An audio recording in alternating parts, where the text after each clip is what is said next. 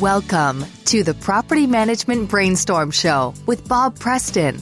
Bob is the president, owner, and broker of North County Property Group, the fastest growing and top ranked property management company in North County, San Diego. This podcast is for property owners and investors who are considering hiring a professional property management company to manage their property assets. You'll hear from leading professionals on the best practices surrounding the San Diego rental market, what's involved in successfully renting your property, and how to make sure your property is managed correctly. Now, here is your host, Bob Preston. Welcome, welcome, welcome to the Property Management Brainstorm podcast. I'm Bob Preston, the host of the show. And we're broadcasting here today from our little studio in Del Mar, California, and the North County Property Group office. Today, we're going to be talking about short term rentals, which are sometimes called vacation rentals, and the current situation regarding new city ordinances, not only in Del Mar, but in many of the cities along the Southern California coast. And sort of for the abbreviation, these are known as STRs. And this topic has been getting a lot of attention, particularly in the Del Mar area and I'm fortunate enough to have here today discuss this topic a person who has been right in the thick of some of these decision processes, our new mayor of Del Mar, Dwight Worden. So, Dwight, thank you for joining us today. Oh, I'm pleased to be here, Bob. Yeah, this is fun. We're neighbors, and I rarely get a chance to sit down with you like yeah. this. So our dogs talk. Our dogs talk and bark on the driveway. Yeah, that's pretty pretty funny when that goes on. And so, what I thought we could dive right into it is maybe you can just start by telling us briefly about yourself, how you got into being a part of the city council and the process of becoming mayor of Del Mar? I've been in the area since 1970. In fact, I used to live across the street from your office here. Uh, I graduated from law school here. I opened a law practice in 1975. I retired from active practice in 2001. While I was in practice, I was the city attorney for Del Mar for about seven years, and I represented local governments. Oh, no kidding! Throughout the county. Yeah. Okay. And uh, I served a stint on the Coastal Commission as a governor's appointee and also as a president of the Senate appointee.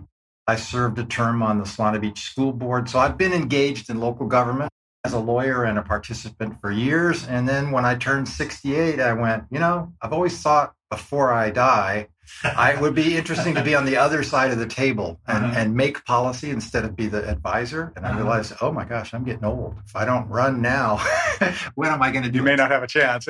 so in uh, 2014, I did run for Del Mar City Council and was elected to the council. Okay, and then what was the process of becoming mayor? It's not an official election, is it? Is it sort of a uh, right. In California, there are two kinds of cities mm-hmm. strong mayor governments, where mm-hmm. the mayor is independently elected and has a lot of power, mm-hmm. and then council manager forms. And we're a council manager form, meaning okay. all five council members have equal power, and we rotate the mayorship every year. Okay, so the, the, gavel sort of gets passed. Right. So the only difference is I have some control over the agenda, and if mm-hmm. there's babies to be kissed or ribbons to be cut, right. You're the you're the public PR person, right. uh, the point exactly. person for doing things like this too. We're really exactly. glad we're really glad you're here. Well, it's got to be an interesting time to take over as mayor, and I had the pleasure of reading your little sandpiper write up. I'm assuming that was you who put that in there about your priorities. Yes. And are there any priorities in your agenda that are more emotionally charged, perhaps, than the short term rental? Uh, probably not, although we have some that are close. We are in the midst sure. of a debate whether we're going to divorce the sheriff and oh. start our own police department okay. or whether we're going to stay with the sheriff for the long term. Uh, we're starting to get some controversy around our sea level rise planning. Right. Uh, but I think it's fair to say short term rentals has been the most contentious issue we've had, although we're not unique in Del Mar in that. Up and down the coast, That's coastal right. cities have. San Diego is dealing with it. I saw that they struggled to get something passed. Solana Beach, Carlsbad, Laguna Beach. Do you, do you stay Beach. tapped into those communities and oh, kind of what's going on? On short term rentals, absolutely. Okay. Yes, I do. And all of them are kind of struggling with this. They're issue. all struggling and they all have different circumstances and they mm-hmm. don't all share a common approach. But I think the, I'll call it a situation rather than a problem because right. it depends on your perspective the situation is the same for all these cities, which is in the last five years or so, the number of short term rentals has just exploded mm-hmm. because of the internet.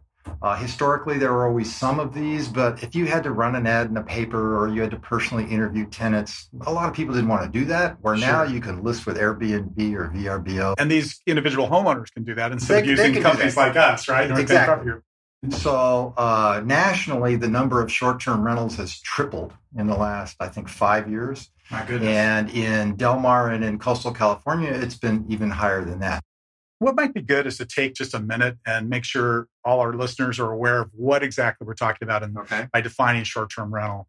And my understanding, and I think this is probably pretty commonplace, is that we're talking about rentals that are less than 30 days. Yes. They're accommodations that are fully furnished and all the amenities are provided. Typically, utilities are paid, there's cable, there's Wi Fi, there's kitchen utensils, everything you need to, to come in and enjoy your vacation while you're on a short term stay. That's the most typical experience, mm-hmm. but there are variants of that. For example, you can have somebody who stays in their house and just rents a room on a short term okay, basis. Right. That's sure. called an in home rental. Okay. You can have home exchanges, swaps, sure, and and th- those are a little bit different. But the most common experience is a family that, for whatever reason, doesn't want a hotel or a motel experience. Right. They want to have a house and they want to come in and be able to cook in the kitchen and hang out and do all that. So what you described is the most common. Okay, and the term vacation rentals is tossed around sometimes. Is that essentially the same thing, or do you prefer to use short-term? Rentals? I think short-term rentals to me is a little more precise because most short term rentals are vacation rentals. But for example, if you want to go visit your parents on the East Coast over Christmas and you want to rent your house out, or if you've got a visiting professor from another university, those can fall in the short term category, but they're not really vacation. They're they're other motivations. Thirty, they might be thirty days or longer too. If they're thirty days or longer, they're not a short term rental. Right, but they could be a vacation rental. I guess it could be a vacation rental. We have a lot of 30 day rental pluses in our portfolio. A lot of condo associations, for mm-hmm. example, have that as part of their HOA. We have a lot of snowbirds that come in during the winter. Right. They'll stay for two or three months. And we still call those vacation rentals, but they're not technically short term. Well, that's that's a good point too. Uh, you, you, can have a rental for a vacation that's longer than 30 days. That would be perfectly legal. Okay, and what's the magic number with 30 days? Is there why is that a magic number? Yeah. Uh, I think the fairest answer is as follows: there is no magic to it. Would it be just as good if it were 31 days or 29 days? Probably. But in zoning and government, it's a process of law, draw, law line drawing is 65 the right speed limit on the freeway? Not why not 67 or 63? Well, there isn't a reason other than you have to draw a line somewhere. And the 30 day limit does have some precedent in that under California landlord tenant law, right. if you are there longer than 30 days, that triggers certain rights in mm-hmm. your tenancy. Where if it's fewer than 30 days, exactly. then you're treated as a licensee rather than a tenant, mm-hmm. and it's different. But there's no real magic to that other than it's kind of a rule of thumb that's been accepted in the industry. That's interesting. We actually have two different agreements that the BR, the California Bureau of Real Estate requires of us. If it's less than 30 days, it's a vacation rental agreement. Right. And if it's longer, then it's actually a lease. Right. You're leasing for more than 30 days. And so it's so actual you, you, probably know more than me about this, but if it's fewer than 30 days and you want to get the person out for whatever reason, right. you do not, not have to go through a formal unlawful right. detainer action and all that. If it's 30 days or longer, yeah. you, you do. That's correct. Right. Okay. So I think one thing that makes Del Mar kind of unique is that vacation rentals in Del Mar go all the way back as race rentals to the days of the heyday of the of the racing season, Desi, Lucy, Jimmy Durante, all this kind of thing. So I think you've talked uh, a little bit about what what has changed with the internet. Is that the only thing that's changed in Del Mar, or the price of homes, the, the amount of rent that can be collected, maybe the number of outside investors? Do you guys track other factors as well? We do, and lots of other things have changed. But Let me comment on the first premise because, and I'll do this carefully because it's an important issue and it's mm-hmm. charged. Mm-hmm. In our community plan, there is one paragraph that talks about transient rentals. Sure. As historically existing in Del Mar. And it describes people coming for the racing season mm-hmm. or owners that own a vacation home in Del Mar and who come for the summer. It doesn't say anything about short term renting in the way that we know it now. Now, there are people who anecdotally say, yeah, well, my parents were doing it back in the 70s or my family did it in the 80s. So there's some indication that it was going on, but it was at a pretty low level. And it really, the major change is the explosion of intensity from the internet. But mm-hmm. other things that have changed, and from my perspective as a city person, we have obligations under state law and under our own community plan to meet designated affordable housing goals, which means we have to have an available rental stock at certain rates. Mm-hmm. And one of the unintended consequences of short term renting is some of those properties in the rental inventory are being used, converted to short term rentals.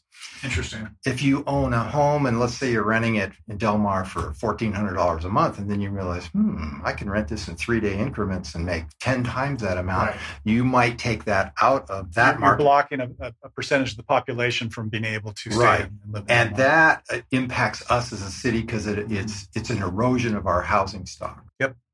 I read a quote of yours. I think it was a quote that you said, "Gee, there there are very few issues worth kind of fighting for right. at the city level." and one of them is the protection of our neighborhoods. Yes, I, am paraphrasing, but it was along that line. I said there are very few issues we're dying on the well. I didn't want to use that. Which is, I'm thinking about it as an odd way to say it, but yeah. that, that are seminal uh, to me, and and that's not just my personal value, but to mm-hmm. me, at the core of this whole issue of how to manage and regulate short-term rentals is we start with our community plan mm-hmm. which was voter adopted, and our zoning. What do the rules allow? And my principal duty as an elected official is to the best of my ability enforce those rules. And those rules written through our community plan and zoning say the number one priority is to preserve the residential neighborhoods of Del Mar and to separate commercial from residential. Okay, because there are some zoning issues that have been identified in the new proposed ordinance. We'll get into those a little bit later, I think, in more detail. But there's a residential commerce, the RC zone, which is more where hotels or the retail right? If you know Del Mar, Camino Del Mar is our mm-hmm. business district mm-hmm. and its own central commercial. If you go a block towards the ocean, it switches to residential in our zone. But in between, it's zoned RC, which is residential commercial, which basically says you can use your property 60% commercial and 40% residential. It's intended okay. to be a transition zone. And we have interpreted that zone to allow unlimited short term renting. And is that what you call visitor commercial, VC? No, that's a separate zone. Okay. We have an RC, which is the residential commercial. Okay. And we have a VC, which is called visitor commercial. And in the visitor commercial zone, hotels, motels, and short term renting is allowed. And so this is part of the schema where residential uses are separated from the commercial and what short-term renting at least at the full-time property managed mini hotel kind of thing mm-hmm. in my opinion that breaks that down you, you're introducing in sure. areas that should be residential these more intensive commercial so neighborhoods like where you and i live those are clearly homes that right. are meant for full-time residents right and that's those are the neighborhoods we're really talking about yes Okay, so if I am clear, I'm kind of summarizing what I've read and what I've heard about kind of the two points of view, mm-hmm. the pro and the con. Go for and it. And I'm Switzerland here. I don't. I'm not going to go on either side, but maybe you can just kind of confirm and add some comments. So on one side, you have property owners who want to rent short term, and they see regulation as a violation of their civil rights in some ways, right? And a disservice to vacationers would like to come stay, and some have even pointed to financial hardship of the regulations with the need to rent their house to be able to afford living here, and also a harm to the city's retail business by discouraging tourism. So that's one side, yeah. I think. And then the other side is the full time residents who see short term rentals as eroding their neighborhood, turning their quiet residential streets into commercial hotel zones, people coming and going, lots of partying, perhaps, unregulated parking, noise control, and things like that. Is that a fair I think that's that's quite fair, and it's okay. well summarized. There's a third perspective, and that's the one I mentioned about affordable housing goals and housing stock sure. inventory issues. That's sort of out of the mind of the typical re- uh, well, resident, though, right? I mean, you guys have to. yeah, that's for us. That's right. on our plate. Okay, interesting. And so, where are we today? Maybe that's a good place to jump to. This has come before the city council. You guys have done some voting on this. You've passed what you hope will become a law or ordinance. So maybe using the proper vernacular and a description, maybe you can kind of bring us up to speed on where we are today. Okay, I'll summarize where we are. Last spring, we did a formal interpretation of our zoning uh, to, to clarify which zone short-term renting is currently mm-hmm. allowed in and which it isn't.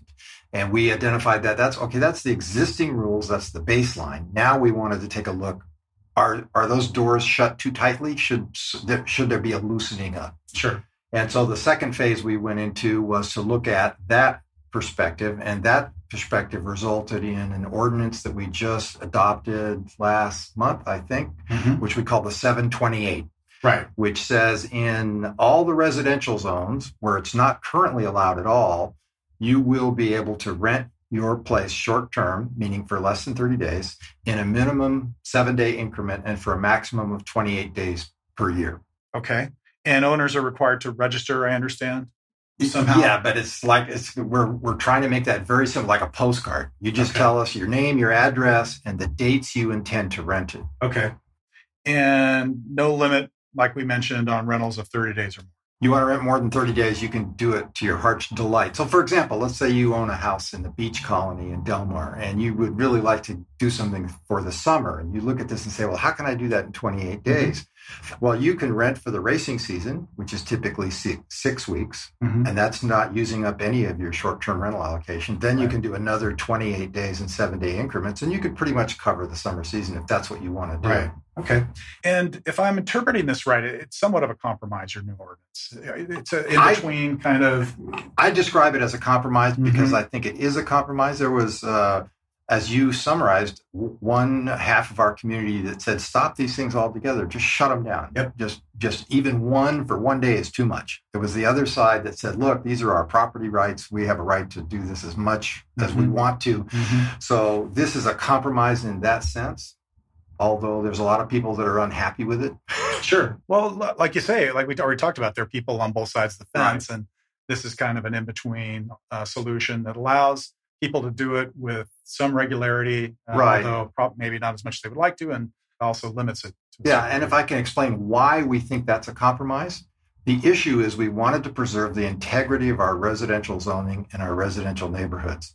And the council concluded after hundreds of hours of testimony and study that if you own a house and you go away maybe for Thanksgiving and Christmas, or you go away for a month in the summer and you want to rent it out to somebody else, you haven't fundamentally changed the nature of the neighborhood. You're mm-hmm. still there most mm-hmm. of the mm-hmm. year. Your kids are still in the local school. You're still participating in community activities. The fabric of that neighborhood isn't broken. Right. And that justifies the 728 opening of the door as legitimately a residential use that's allowed there. But now, on the other hand, if you are a property manager and you're going to have a stable of homes and rent them full time on a short term basis, now you're breaking the fabric of the community. We've just said we've defined that as that's commercial. You can do that in Del Mar, but go to the RC zone or the visitor right. commercial or one of the others. Okay, perfect. And th- this ordinance applies to those other two categories we talked about the house swapping and also renting a room. Is there is there a proper term that's used for the kind of the Airbnb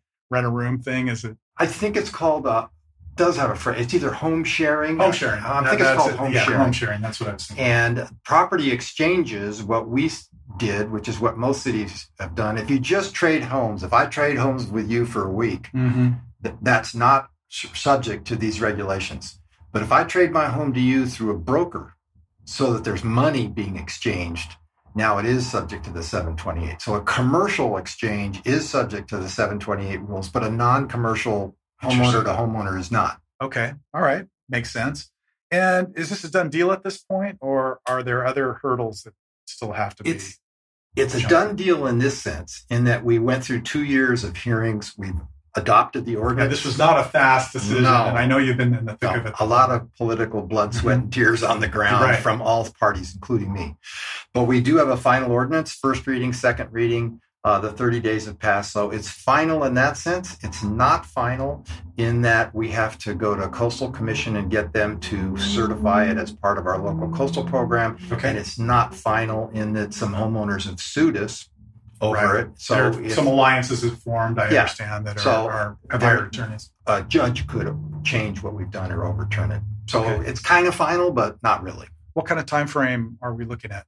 for coastal, which to me is the most significant hurdle, and we can talk about their perspective if you want, but we are filing our new ordinance this month with Coastal Commission, and the latest word is we'll probably get heard in about a year. Okay. Because they're backed up. So it'll sit there, and then probably in 10 months or so, they'll pick it up and start studying it, We'll then be dealing with them and having public hearings at Coastal. If they approve it, then it is a done deal, Okay. except for litigation. Right. So you're looking probably a couple years out. And, and in the meantime, Yeah. are we under the moratorium that was No. adopted or what? Uh, moratoriums have a time limit under California law. They can't go longer than a certain time period. So Okay. ours, we ended a little bit early, but we adopted what we're calling a forbearance period.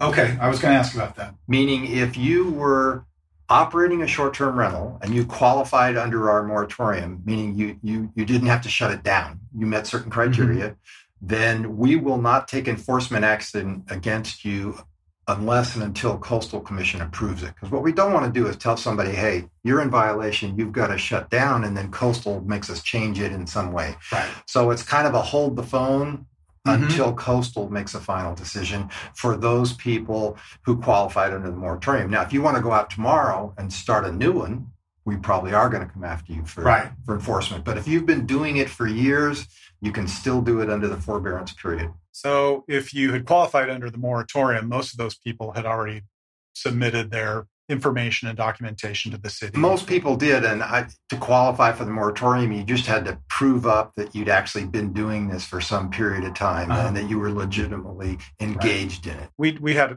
several properties that met Yeah. that criteria. Yeah. So in terms of future bookings for companies like ours, I mean, what what would you recommend? I mean, should we be just blindly booking people out into the future, or what happens when the coastal commission, if they approve it, what's going to happen to all those people who may have booked stays, you know, outside of that time frame? Well, here's, uh, and this advice is probably worth what you're paying for it, which is nothing. But if I were in the business, I would be thinking of the following. Okay, if I'm booking out a year or two, I better start alerting people that this whole issue is in play. of course, And from their perspective, some of it isn't heading in a good direction. The second thing I that there might be some risk. Yeah, there might the- be a- the, the reservation might have to be canceled. Right. The second thing I'd look at would be to tell people who own homes that are engaged in short term renting to start thinking about their options. All right, right now, if they qualify under the moratorium, they don't have to do anything. They can Mhm. keep short term renting, but it's time to start thinking can I transition? Can I make this 728 thing work for me or not? And if I can't make it work for me, can I switch to a 30 days or longer rental model and make my property work for me in Mhm. that market?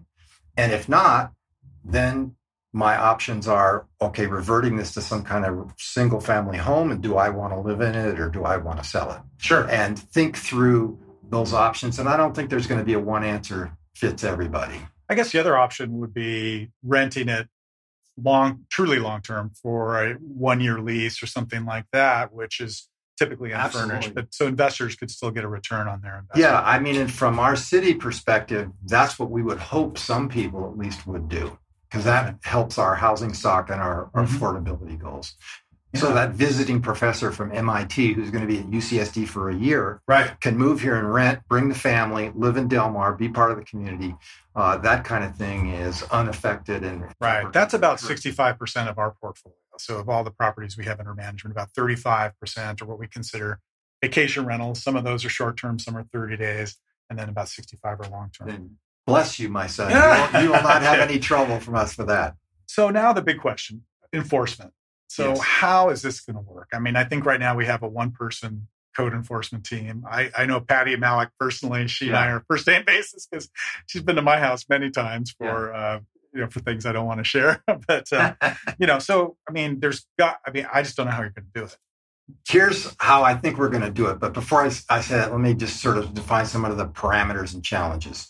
One of the reasons that was in favor of just having a clear, bright line, no short term renting in the R zones, yes, in the RC and VC, VC, mm-hmm. because then you could hire somebody once a week to come in, dial up the internet. If you see an ad for a short term rental in an R zone, you know it's a violation because they're Yeah. not allowed at all by opening the door to this compromise of 728, we've muddied that water a little bit. Now I look up on the internet and I see Bob Preston's renting over here, but I don't know. Maybe you're within your 728 rights, maybe you're Mhm. not.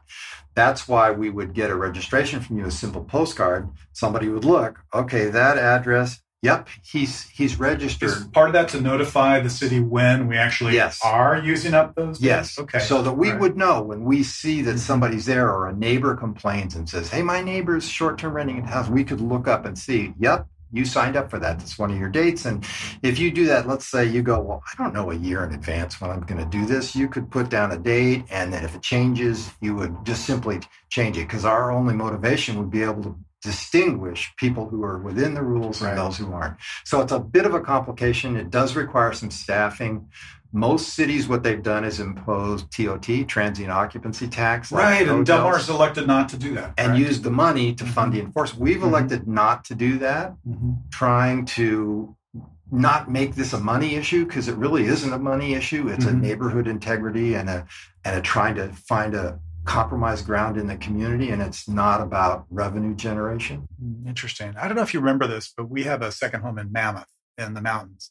And town of Mammoth has struggled with this issue for years. Yeah. You've got your condos and hotels that, uh, and, and Mammoth has an extremely, especially during the winter, an extremely high transient population. Yes.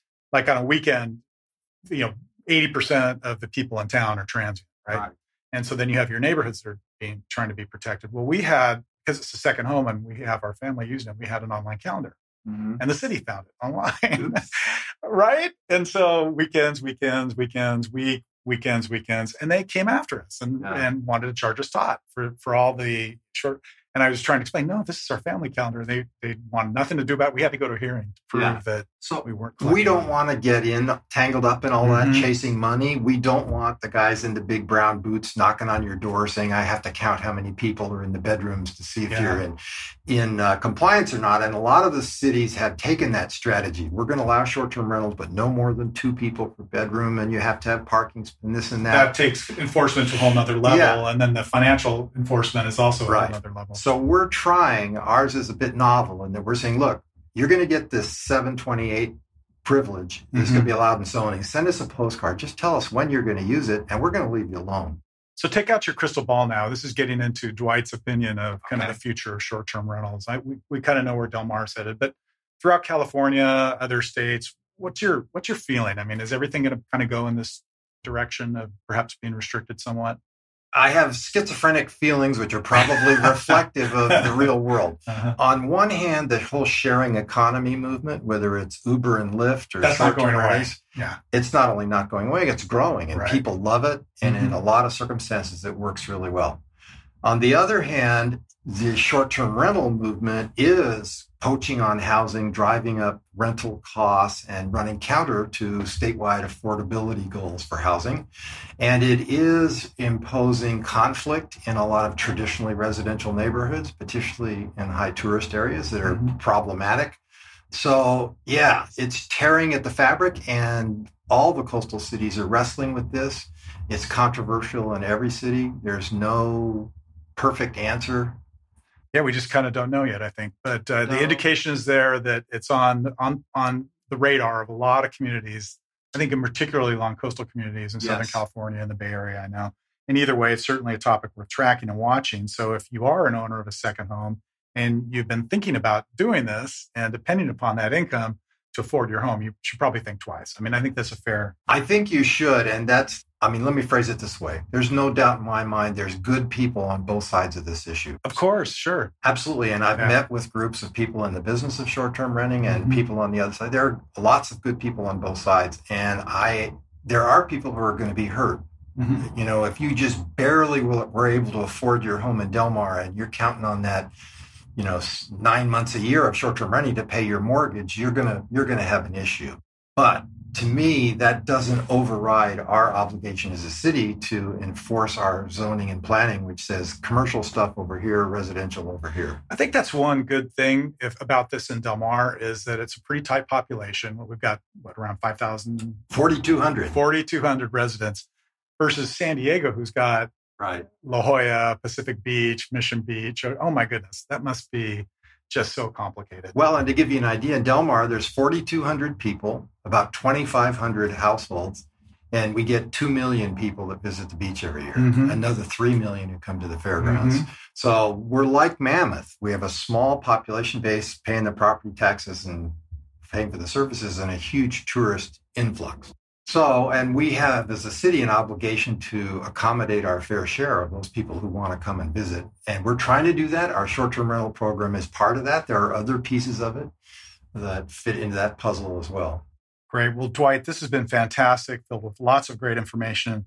Thank you so much for taking time. I know you're a busy guy, and we really appreciate you having us or having having you on the podcast. So thanks for coming. Thank you for having me, Bob. It was good fun. Yeah, good fun. Well, that concludes today's episode. Thank you for all of our listeners for joining the Property Management Brainstorm podcast. Until next time, we will be in the field working hard for our clients to maximize their property value and income and maintain top tenant relations.